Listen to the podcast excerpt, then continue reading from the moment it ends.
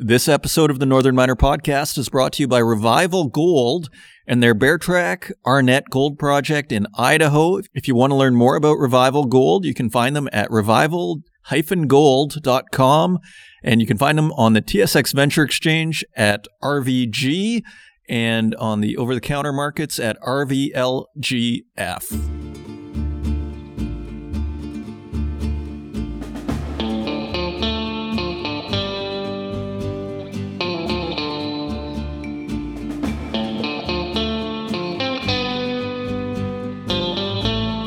Uranium stocks continue to power higher.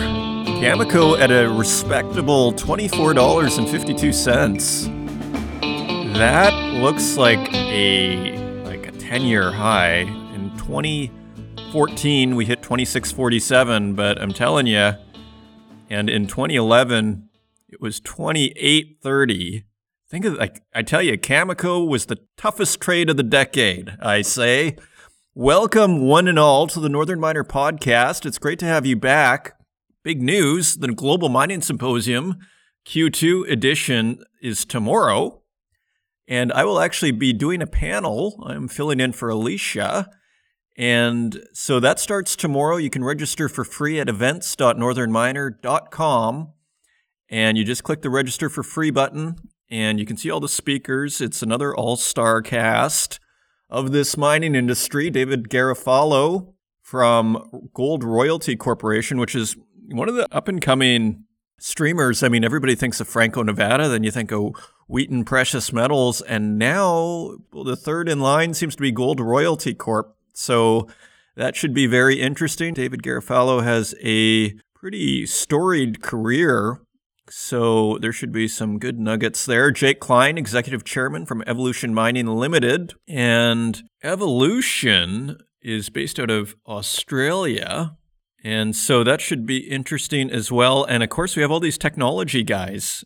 Yeah, I mean, we have Dean Gehring from Newmont, Executive VP, CTO, Chief Technology Officer. We have Anthony Downs, Head of Digital Transformation at Vale. Ken Hoffman, Senior Expert at McKinsey & Company, who I am also very interested in hearing from. And I'll be interviewing Anthony Malowski, the Chairman of Nickel 28. I think it's going to be a very interesting discussion. I think we have a lot of overlapping interests just on the geopolitics, commodities, everything. So I'm looking forward to that. You can see the whole list of presenters. We'd like to thank all our sponsors for joining us, and you can see them all at events.northernminer.com. And you can also check out the agenda. So you can plan your day around what you want to check out, or you can just leave it on all day and check in, which is another fun way of doing it. So that is happening. Gold continues to look strong, as we will see in metal prices, silver especially. I mean, gold is $1869.90 on CNBC here. Silver, $28.65. Copper, $4.75. We will get into all of this. The inflation jitters continue. And so this episode, we have Rory Friedman. And this is a thought leadership piece, which are sponsored segments. Now, usually these are 10 minutes, but I actually extended it, so because I found it interesting. So I made it our feature content. So I use that at my discretion. And Rory Friedman is partner at Illumiti, and they help implement SAP software. SAP is a German software company, very renowned, almost like the Microsoft of Germany, you could say. And so they have a lot of mining software for operations and the whole enchilada, as they would say. And I just had some questions on what that all entailed because I actually don't know. So we are giving you comprehensive coverage of the mining industry here. So I've decided to extend that on my own volition. Nobody told me to, but I found it just interesting. So that is coming up. We also have some very interesting news. Again, we have our new reporter, Henry Lazenby, who is burning up the keyboard with his stories here. So very exciting stuff, big picture. So lots to look forward to. And Henry may be contributing to the podcast at a certain point. We shall see. I told him if he wants to file a report, He is our new hire, and sounds like there's interest in filing reports for us, so we shall see. So I told him, do what you want, do a segment, drop it in. So that is also something potentially to look forward to in the coming weeks. So if you want to find us online, you can find us at northernminer.com. You can find us on Twitter at Northern Miner. You can find us on Instagram at The Northern Miner, and on Facebook, LinkedIn, and YouTube, where we also host these podcasts and wherever podcasts are available, including SoundCloud, Apple Podcasts, and Stitcher, and wherever podcasts are available. And now, let's turn to the news. And turning to the website, we have a story by Henry Lazenby, our new reporter. Analysts voice skepticism on supercycle narrative, and this is a topic we have been discussing for months now. Are we in a super cycle, or is this just transitory? It is the question that is on a lot of people's minds, both in the mining industry and on Wall Street. I would actually say the whole inflation question is the biggest question right now. In terms of the economy, let's take a closer look. Economists are tracking a broad economic recovery across the globe that appears to be gathering momentum, and commodity prices are trading at healthy to stratospheric levels amid recovering demand from the COVID-19 pandemic, escalating geopolitical tension between the world's industrial juggernaut, China, and key mining nations like Australia, and circumstantial supply-side issues. On May 12th, iron ore prices surged to a record $237.57 per ton, and copper broke out of a decade-long rut on May 7th as metal for delivery in July gained 3.2%. with futures trading at a record $4.75 per pound on the COMEX market in New York, compared with the 2011 record of $4.50. So we have some analysts here. Julian Kettle, Wood Mackenzie's Senior Vice President and Vice Chair for Metals and Mining, is not ready to call this a full-on supercycle. Not so fast, he says, noting that while specific commodity markets are trading above fundamentals, the fundamentals themselves don't yet justify current prices. Remember Jeffrey Christian, how he was saying how a lot of investor demand was the reason why commodities were going up in price, which was sort of a very subtle point. That's a classic sort of Jeffrey Christian observation. Let's see if Julian Kettle from Wood Mackenzie is speaking along the same lines. Quote, "We see it for a range of the commodities because you've had so much momentum. You always get a strong recovery following a recession, but the key question is, do we think that can be sustained going forward in terms of GDP growth? And the answer is no." So Julian Kettle of Wood Mackenzie frames it slightly different than Jeffrey Christian. Julian Kettle frames it in terms of GDP growth and that this growth is not sustainable. So not so much investor demand, but GDP growth. Quote, "Historically, post-recovery growth is not sustained ever.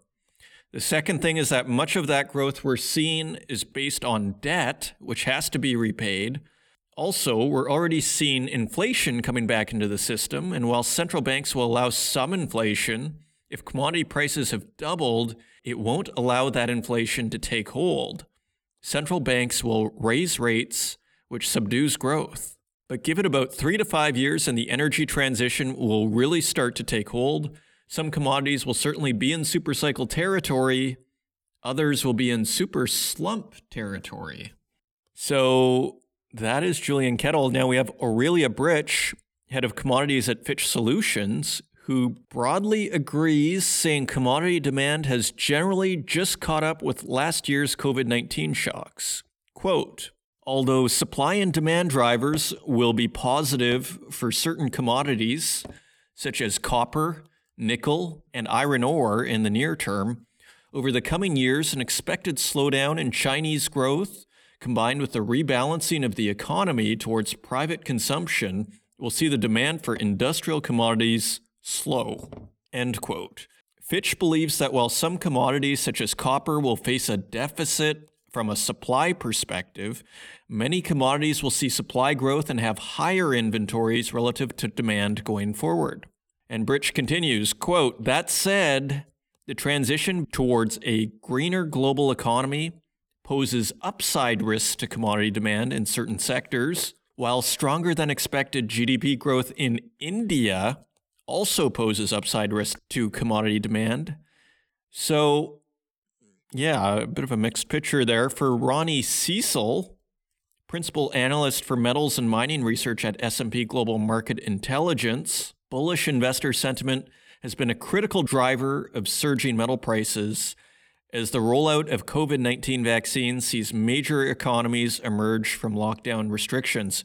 So a very similar view to Jeffrey Christian, bullish investor sentiment. But that isn't the hallmark of a new supercycle and could be more akin to the post-2009 financial crisis, when government stimulus drove commodity prices sky high before they started to taper after 2012 and cratered in 2014 and 2015 as more supply came through the pipeline. I think Jeffrey Christian would also generally agree with this. He also believes it's transitory. I don't know if he thinks it's going to, crater, but I'd have to go back to that interview. But okay, interesting. And Ronnie Cecil says, quote, "We expect the impact of recovery optimism on metal prices to wane in 2022 as economies normalize activity post the COVID-19 crisis. Currently, we do not feel that the recent sharp price increases seen for iron ore and copper mark the dawn of a new supercycle." He continues, "The next few years is also expected to see a wave of projects boost copper supply through expansions such as BHP's Spence copper mine expansion and new startups like the Kamoa-Kakula copper project in the Democratic Republic of Congo. Brazilian iron ore exports are also expected to recover as shuttered capacity reactivates. High metal prices provide a strong incentive for a supply response." And finally, we have a quote from Julian Kettle again, and he believes that if there is a supercycle, quote, "it will be thematic driven and not a single country driving the commodities boom." And this is also something that Jeffrey Christian said. If you go back to that interview, he suggested that although China was the original source of the commodity boom from about 2000 to 2010, however you want to frame that, the current commodity supercycle may be driven by the transition to green energy. So a different theme. And this is also what Julian Kettle, so you see the overlapping ideas here. And just a final quote from Julian Kettle, quote, "I think there's been a little bit of confusion between transient factors and structural. Nobody argues that the energy transition is going to be fantastic for some commodities. However, it's going to be truly awful for others." So very interesting, subtle points. You see, like, people have different perspectives, but there's a lot of common ground on this. And I think it really is the question numero uno is this inflation transitory? That is the question. And if it is, the Fed basically gets out of its corner a little bit. If it's not, the Fed is in a very tricky situation, which is why I think we've seen so much volatility recently in the stock market and in crypto, which is, if the Fed has to raise interest rates, what then? What happens to our stock market, which has been thriving off of low interest rates? The taper tantrum is still in our memories here. Moving on. Very nice article. It's by Valentina Ruiz Leotold from mining.com. Chinese EV makers may be looking at Western markets, CRU report says. So Chinese electric vehicle makers, they want to start making sales in the West. China, the country leading global sales of new energy vehicles, not only will maintain its market position, accounting for half of all expected global NEVs during the next decade, but it may also make a grand entrance into Western markets. Now, NEVs is new energy vehicles. This is according to London-based market analyst CRU, whose recent EV report states that local sales will be driven in part by government policy, such as mandating a minimum quota of NEV sales for automakers, and also by increased consumer demand as NEV prices continue to decline and the availability of high-quality models increases. Quote, "The Chinese government has announced clear plans to raise new energy vehicle sales to 20% of the automotive market by 2025 and 50% by 2035. And as time goes on, these look more and more achievable. So you can read the whole report at northernminer.com. And continuing on, so the world's top 10 biggest copper mines in terms of 2020 production, compiled by mining.com and sister company Mining Intelligence, is the following. So the biggest copper mine in terms of production is BHP, Rio Tinto, Mitsubishi, JX Nippon's Escondida in Chile. So wow, I didn't realize that BHP, Rio Tinto, and Mitsubishi and JX Nippon all co-owned the Escondida mine, and that is in Chile. Next biggest is also in Chile, Collahuasi, which is jointly owned by Anglo American, Glencore, Sumitomo, and JX Nippon. Then we have the Morenci mine in the United States, and this is co-owned by Freeport McMoRan and Sumitomo. And then we have the El Teniente mine, also in Chile, owned by Codelco, Southern Copper's Buenavista mine in Mexico. And then in Poland is the KGHM Polska Miedź mine, owned by KGHM. Codelco also owns the Chuquicamata mine, coming in at number 7, also in Chile. And at number 8 is Freeport McMoRan, Buenaventura, and Sumitomo's Cerro Verde copper mine in Peru. And then there's the Antima mine in Peru, also jointly owned by BHP, Glencore, Teck Resources, and Mitsubishi. And finally, rounding off the top 10, at number 10 is the Grasberg mine, which is co-owned by Freeport McMoRan and Inalum, and that is in Indonesia. So that is what's going on with copper production. So you see how, I mean, Chile and Peru account for 6 of the top 10 biggest copper mines. So you see how important copper is to that part of the world. And finally, iron ore prices hit new record. This by Henry Lazenby also. And the price of iron ore surged to a record $237.57 per ton on May 12th. The strong Chinese demand continued to outpace supply. And CRU Group principal analyst Eric Hedborg attributes the record price run in part to recent production cuts in the city of Tongjiang in China, northeastern Hebei province, which he says have boosted demand for higher quality ore. It has also prompted mills to build iron ore inventories as their margins are on the rise. Quote, iron ore producers are enjoying exceptionally high margins as well. Around 2/3 of seaborne supply only require prices of $50 per dry metric ton to break even, Hedborg said in a May 6 research note. And Raymond James analyst Brian MacArthur is also bullish, and he has increased the brokerage's 2021 calendar price for premium iron ore. And we have a quote, premium iron ore prices remained strong and averaged about $210 per ton in April. In our view, the recent prices reflect ongoing strong demand supported by commitments to reduce emissions from steelmaking. Interesting. And he continues, while iron ore supply is expected to increase over the remainder of 2021, we believe that increase should be generally absorbed by the strong demand. And hence, we have increased our 2021 calendar price forecast. So there are quite a few other people weighing in on this article. So check it out. If you are into iron ore and you want to just know what's going on with commodity prices in general, check out the story, Iron Ore Prices Hit New Record, on northernminer.com. And with that, let's turn to metal prices.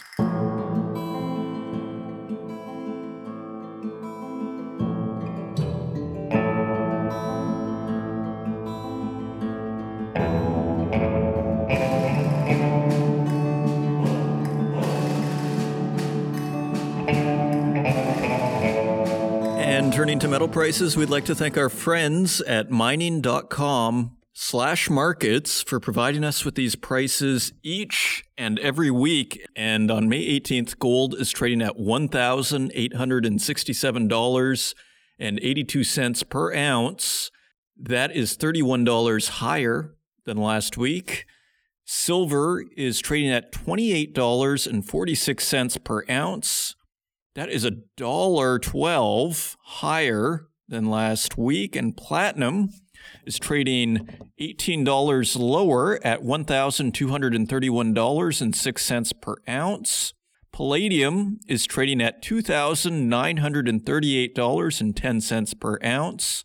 That is $24 lower than last week's quote. And turning to our industrial metals, copper is trading at $4.63 per pound. That is 7 cents lower than last week's quote. Aluminum is also trading lower at $1.11 per pound, which is 3 cents lower than last week. Lead also trading lower at 97 cents per pound. That is 4 cents lower than last week. Nickel is trading at $7.89 per pound. That is 29 cents lower than last week. Tin is trading at $14.14 per pound. That is $1.08 lower than last week's quote. And cobalt is down 50 cents at $20 per pound. And zinc is down 2 cents at $1.33 per pound. So what do we see? I mean, industrial metals are lower, but they're lower from very elevated prices. So if anything, this is consolidation at higher prices. Gold and silver really are the standouts, particularly silver, up $1.12 per ounce at $28.46, and gold also making moves, but really gold and silver are the standouts with everything else basically consolidating. And those are your metal prices. And coming up, we have Rory Friedman, partner responsible for mining at Illumiti, and they help implement SAP software solutions for mining companies. This is a thought leadership piece, which means there is a sponsorship here. But again, I extended this into the feature content because I just thought it was pretty interesting. And again, I think it's kind of fills in a missing puzzle piece in a lot of what we're talking about. How do you run a mining operation from the digital perspective in 2021? And I think that is a valid question. So I hope you enjoy the interview. Rory's a really interesting guy, and I will see you on the other side.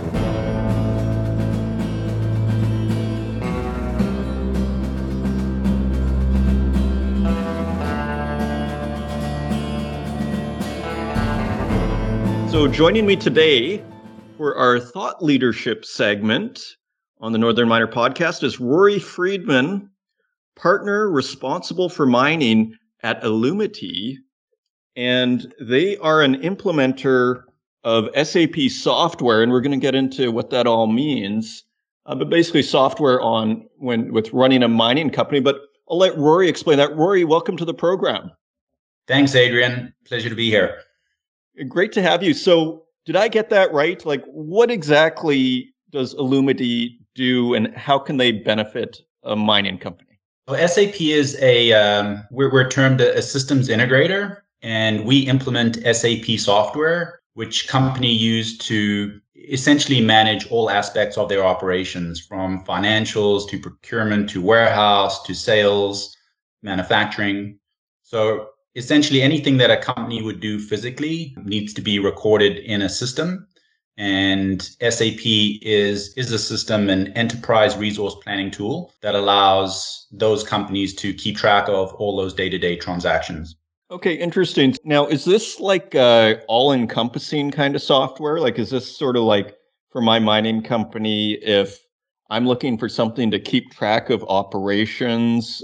Like, tell me specifically, what's a use case for Illumiti or the SAP software that you would be implementing? Really the beauty with SAP is it's a fully integrated tool that has all the capabilities that various lines of business within an operation would require. So traditionally, they were what's called, let's say, best of breed software tools that could do financials or could do procurement, could do warehouse or could do maintenance or payroll. And what you had to do was kind of cobble those applications together and with a series of interfaces have them speak to each other. So what SAP did was said, those interfaces are inefficient. Moving information between the different modules it just took a lot of time. So they, from the ground up, built a platform that was integrated right from the get-go. So, a use case would be, let's say you're a maintenance technician that needed to fix a piece of equipment because of a breakdown. you could immediately, you know, go into the system and check and see whether or not you had the spare parts in inventory to be able to do that repair. If you didn't, you could, right from the system, generate a purchase requisition that would get routed to the purchasing department, who could then go buy the part and send it off to the vendor so that, you know, when it came in, you could do the repair. So the system essentially, for the most part, would handle most of a mine's day-to-day business requirements with that core package that SAP delivers. Now, if there's something that's like incredibly niche that a mine might do, there might be a specific product that you might need to buy on top of SAP. But generally speaking, what we find for the core processes that a mine would perform on like a daily, weekly, monthly basis, you know, SAP would be able to handle all of them. Very interesting. So would you say ultimately the benefit for a company to use this kind of software is it's going to make a more efficient company and operation? Would that be a fair characterization? Yeah, 100%. Number one, it creates a lot of structure within the process, meaning you can define certain ways of working, and then people need to follow those ways of working based on, you know, how a company wants to set the system up. You know, SAP will come with some recommendations for various business processes on how other companies, like leading practices in the industry, and, you know, you would use those as a starting point, and then you would tweak them based on every company's requirement, so that at the end of the implementation, you've got a tool that's kind of fit for purpose for that specific company. And yes, I mean, ultimately, because of its integrated nature, it creates huge efficiencies, you know, between the different groups of people that work on a system. So being able to get real-time information on what's happening in the operation just becomes kind of table stakes for a tool like this. So when you're going around then, and how many companies do you think have adequate software of this kind in their company? Is it a 50%? Is it 80%, or is it 20%? Like, what's your general sense of where the industry is in regards to this kind of, I guess, operations software? Yeah, it's a good question. I mean, I would say that every company right now, no matter how small they are, runs some sort of like ERP tool, enterprise resource planning tool, whether it's just a financial system like QuickBooks or something, you know, as sophisticated as an SAP. What we find, though, is, you know, because a mines in general mature as a company because they go from exploration through to construction. So once they've found the resource and raised money, then they want to build the actual mine. And then once the mine's built, then they're going to start operating it. So just because they're going through that like natural maturity curve, their needs for a system will change. And generally, that's what we find in the market, that companies will come to us, you know, that are in exploration, they've raised a bunch of money in the market, they want to go ahead and build the mine, and their existing software isn't sophisticated enough to manage all of the intricacies of, you know, some of those complex procurement processes and, you know, hundreds of millions of dollars worth of project costs. So they would approach us to see how we could benefit them in terms of implementing an SAP system, you know, that kind of meets their growth requirements. Now, one of the beauties of SAP is that it'll scale with you. So if you're an exploration mine and going into construction, and you implement the components of SAP that you need to manage construction, then, you know, once you've built the mine and want to operate it, you don't have to go and implement another tool, because SAP has all these capabilities. You can implement the aspects of SAP that you need for the operation. And then as the operation matures, year one, year two, year three, you can slowly layer on more capabilities, more sophistication in the product as the business requirements change. It sounds like this is a bit of almost like I want to call it elastic sort of software, in the sense like it sounds scalable. Like, is it fair to say that this could go from, you know, some of these junior mining companies are literally like two people, and that this thing can scale from like a two-person project to like 2,000 or even a 20,000 person company? Like, that'd be pretty extreme, but can your software do that? Yeah, no, I mean, that is what you just mentioned is a use case for us. I mean, we have implemented at mines that literally have 5 users on the system and have implemented in mines as big as probably between 5,000 and 10,000 users on the system. So, you know, from some of the smallest to some of the biggest, I think the real trick is being able to right size the implementation for the contextual needs of the company. Meaning you wouldn't implement the same solution at a 1,000-user mine as you would for a 5-user mine. And that's kind of where I believe Illumiti's value proposition lies, in that we are able to really scale the solution to meet the needs of a customer at a point in time, and then work with them over time to gradually advance the solution based on what their needs are. The other interesting thing in mining that I'd say is dissimilar to most industries is that mines will be the first to acknowledge that for the most part, all of their day-to-day operations, they do exactly the same as every other mine. So it's very common for us to work with like mining company A, you know, who will, you know, need to go through various procurement processes or maintenance processes. And they'll say, you know what, we're not unique. We do things the same as every other mining company.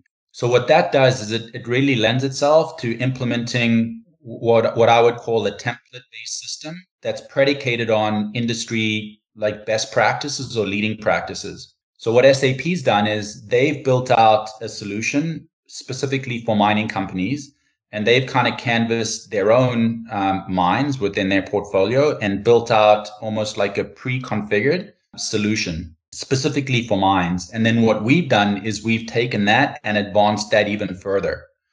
So what we offer to mining companies now is a solution that's truly ready to go, meaning it's very rare that we will need to go in and start building any process from scratch, because we've had so much experience in the industry now that we'll come to the table with a set of processes and almost walk our prospective customers through those processes and say, does this fit with what you're doing? And generally the answer is yes. So it means that we can come to the table with a solution that's 80% pre-built, and we just need to fill in the gap for the remaining 20%. So some like really small nuances, you know, from company to company. And what that means is that generally speaking, when you talk about an SAP implementation, people normally, you know, they're a little bit fearful of that, because in the past it's meant multiple years and many millions of dollars to implement. But now, because we're coming to the table with a pre-built product, you know, those implementations can be, you know, weeks to months as opposed to years. So it benefits these junior and mid-sized mining companies in that they can run the exact same solution that a BHP Billiton is running or a Vale is running for a fraction of the cost, and also a much shorter implementation timeline, so that they can actually start benefiting from the software much sooner than a traditional implementation would take. I think you're addressing a really a big issue, I think, for a lot of people. Is they're leery of the IT situation because they just see dollar signs. From what I hear from what you're saying, it sounds like the cost is scalable as well, that, you know, if you're a smaller operation, obviously you're going to be paying less. In a sense, is it almost like the Amazon Web Services, where like the more you use, the more you pay, in a sense? Like, how does that work? I hadn't thought about that analogy, but I would say it's close. So, I mean, essentially the system comes pre-delivered with a whole bunch of capabilities, and you choose when you want to start using those capabilities. So, for example, if you're a mine that's in construction, really what you would need to use are, you know, core financials. You would need some project management capability, and then you would need some procurement capabilities. When you move from construction into operations, now you might need some warehousing capabilities and some maintenance capabilities. So, in that sense, when you're in construction, you don't have to pay for maintenance. So as you kind of mature as a mine, then you will layer on more capabilities and kind of pay for what you use. I see. So in a sense, you subscribe to different services as you need them. I mean, in terms of how SAP licenses the tool, yes, and also how the system is actually implemented.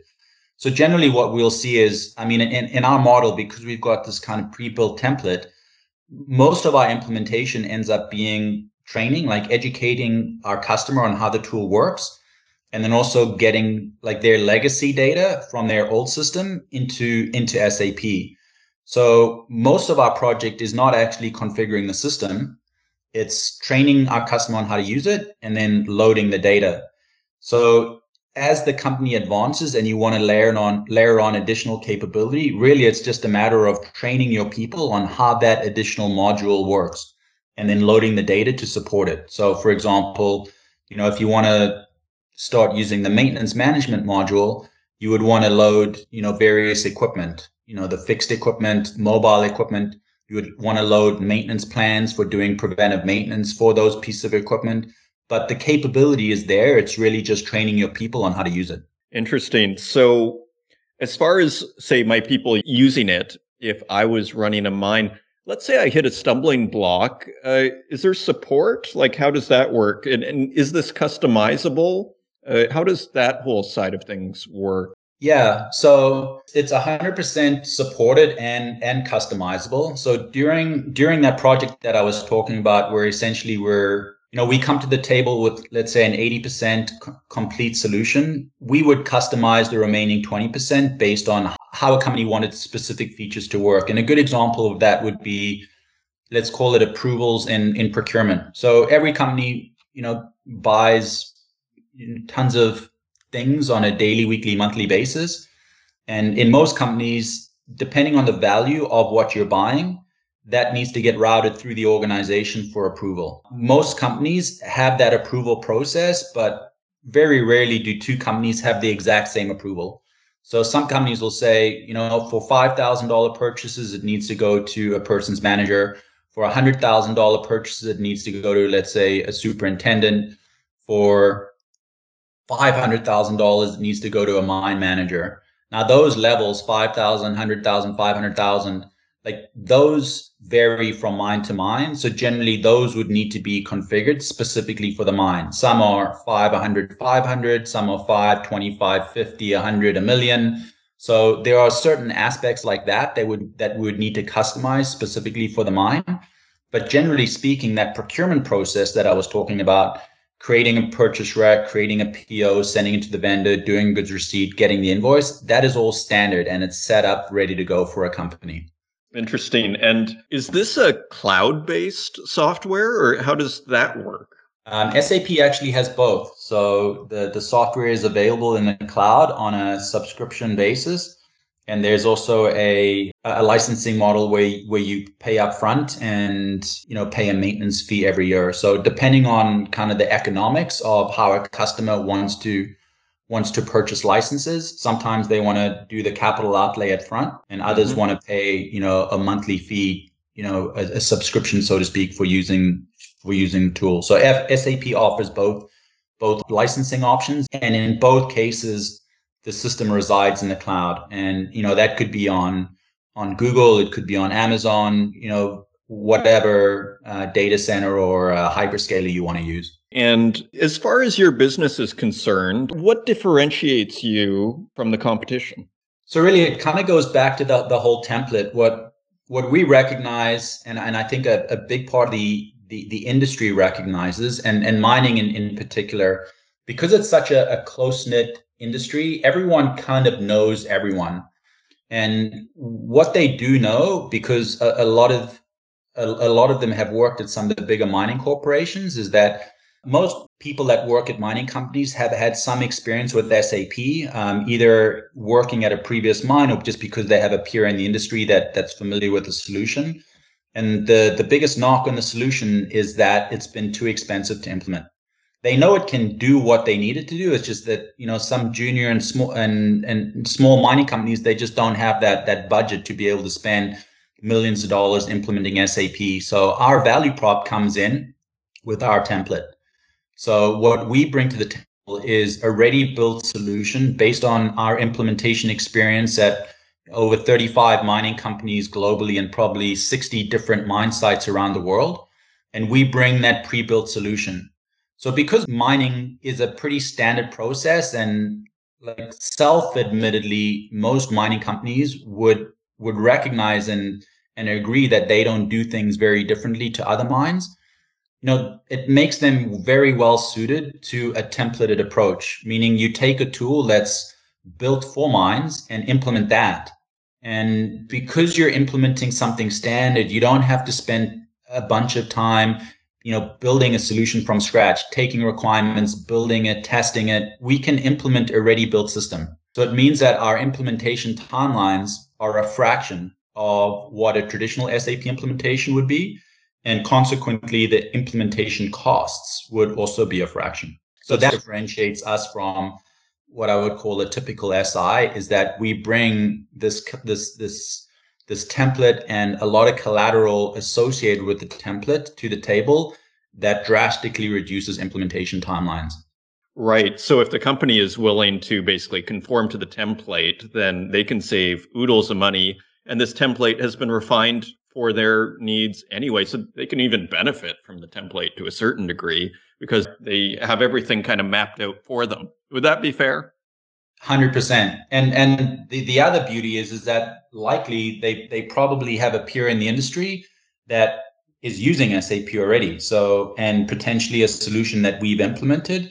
So they're not a pioneer or a guinea pig because this has been rolled out to so many other operations already.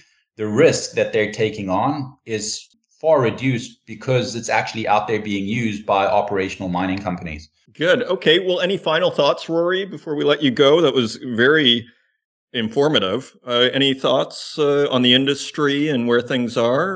Yeah. I mean, I think it's, from our perspective, it's super interesting because what we've been able to do is deploy these solutions to mines that are kind of up and coming and their operations are maturing.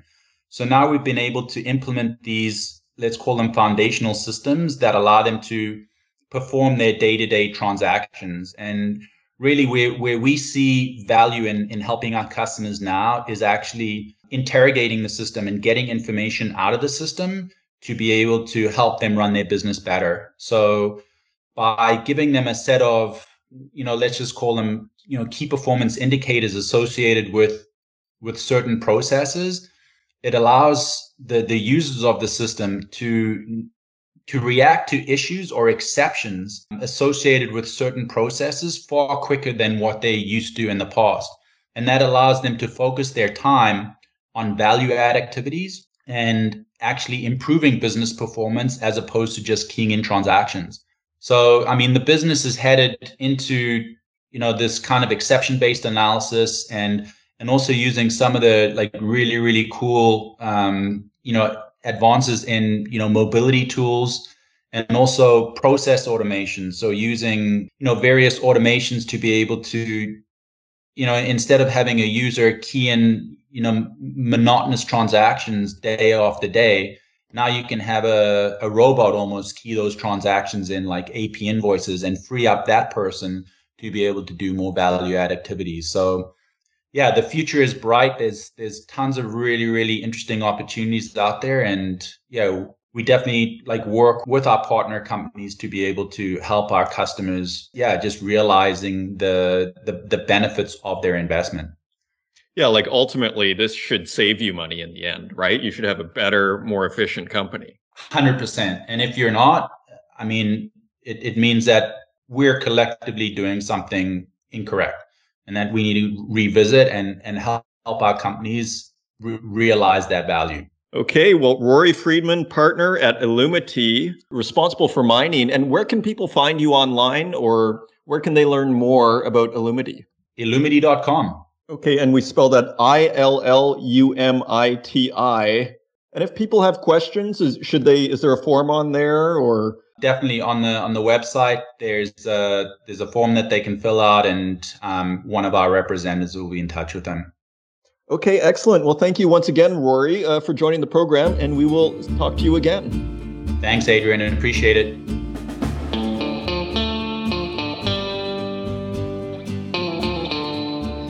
Another episode, another class. Thank you for joining us once again on the Northern Miner Podcast. We hope we are just giving you a comprehensive view of this unique mining sector. For all of you out there that do want to learn more about the mining sector, sign up for the Global Mining Symposium. It starts tomorrow. I will have, I believe it's at 2:15 Eastern Standard Time. I will be interviewing Anthony Malowski, but the festivities begin, I think, at 10 in the morning. So just go to events.northernminer.com, sign up, and check it out. If you want to help us out, leave us a review in the Apple Podcast directory. And until next week, or perhaps tomorrow, take care. This episode of the Northern Miner Podcast is brought to you by Revival Gold and their Bear Track Arnett Gold Project in Idaho. If you want to learn more about Revival Gold, you can find them at revival-gold.com, and you can find them on the TSX Venture Exchange at RVG and on the over-the-counter markets at RVLGF.